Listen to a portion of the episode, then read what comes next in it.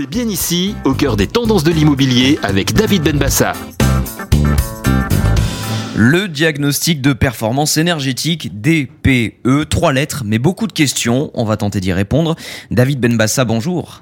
Bonjour Nicolas. Alors une nouvelle formule est entrée en vigueur au début de l'été. En quelques mots, il correspond à quoi ce DPE alors ce DPE, vous l'avez dit, diagnostic de performance énergétique, bah, il est obligatoire pour toutes les ventes et les locations de logements de plus de 4 10 ans et il y a eu quelques changements depuis le 1er juillet dernier. quelques changements, c'est vrai, il est désormais euh, opposable ce, nouveau DPE, ça veut dire qu'il va signaler bah, encore plus finalement les logements énergivores, hein, notamment ceux classés F et G, interdits à la location à l'horizon 2028. Alors je vais la jouer franc jeu, hein, David. Acheter un bien aujourd'hui classé E, F ou G, est-ce que ça devient risqué ou au contraire, c'est une aubaine?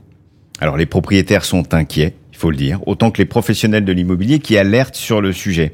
Alors on le voit bien, hein, récemment, euh, un décret a été pris afin d'exclure de l'allocation les logements dont le DPE est très mauvais. Ce décret concerne les biens qui consomment plus de 450 kWh par an et par mètre carré, qui ne pourront donc plus être loués à partir du 1er janvier 2023. C'est très rapide.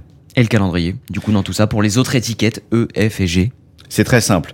Dès le 1er janvier 2025, toutes les habitations avec l'étiquette G seront interdites à la location. À partir du 1er juillet 2028, ce seront alors les logements étiquetés F.